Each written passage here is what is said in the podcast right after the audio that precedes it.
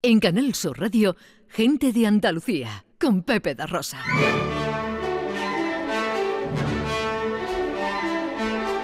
Producciones radioteatrales Gente de Andalucía presenta Escenas de Andalucía. Una recreación radiofónica de los episodios de la historia de Andalucía. Con el cuadro de actores de Gente de Andalucía. Escenas de Andalucía.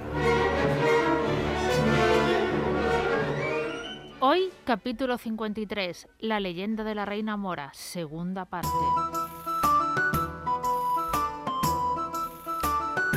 Estamos en el último cuarto del siglo XV. En Castilla, reina Isabel I y en el reino nazarí gobierna Muley Hacén. Así, las batallas entre moros y cristianos se suceden. En la zona cristiana de Jaén, Isabel de Solís, la hija del alcalde, es secuestrada por los secuaces de Muley y Hacén, que la llevan hasta Granada, donde termina encerrada en una torre. Malditos infieles, soltadme, soltadme o mi padre os matará a todos. Pero a pesar de sus gritos nadie responde hasta que por fin alguien se acerca hasta la torre.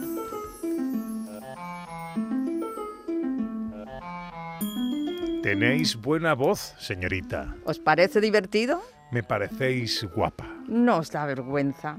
Soy vuestra esclava. Invitada, querida señorita. Invitada. Vaya, veo que además de hablar mi idioma, tenéis un sentido del humor bastante extraño. Pero eso no os excusa. Exijo, exijo que me liberéis.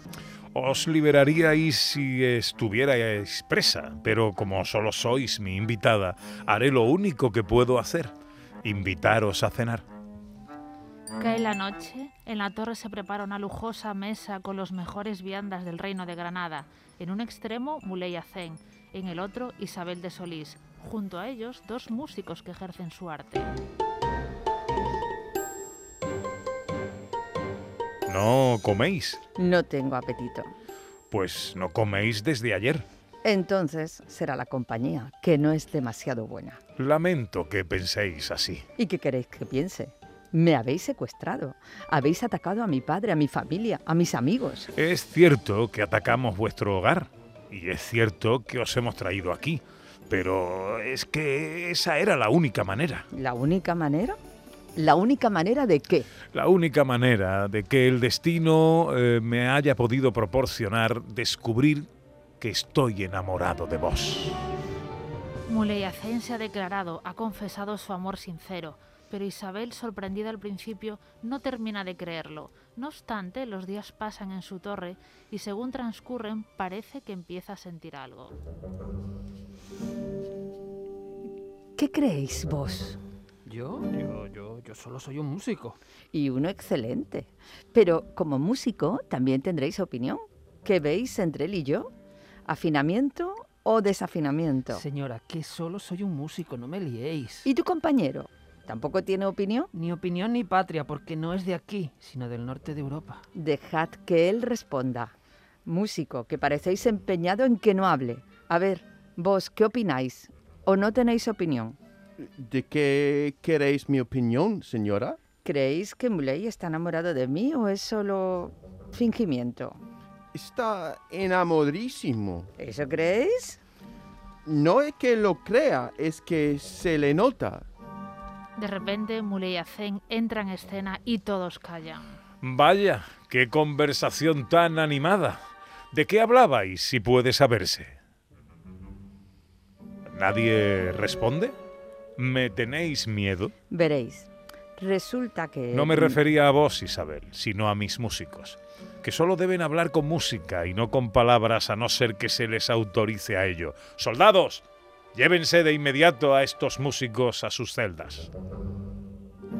Te dije que no hablaras. Pero si no he hablado. Conseguirás que nos maten.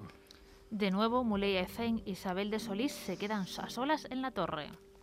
Hay algo que tengo que deciros. Os escucho. Supongo que os parecerá precipitado, pero nunca hay que dilatarse en temas del corazón, a riesgo de que se marchiten las intenciones más honestas. Y por eso os digo, doña Isabel, que os amo. Y como os amo, ¿renunciaréis a vuestra fe y os casaréis conmigo?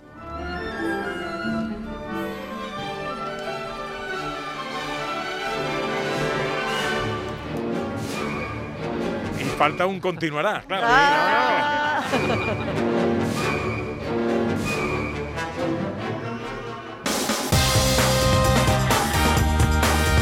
En Canal Sur Radio, Gente de Andalucía, con Pepe da Rosa.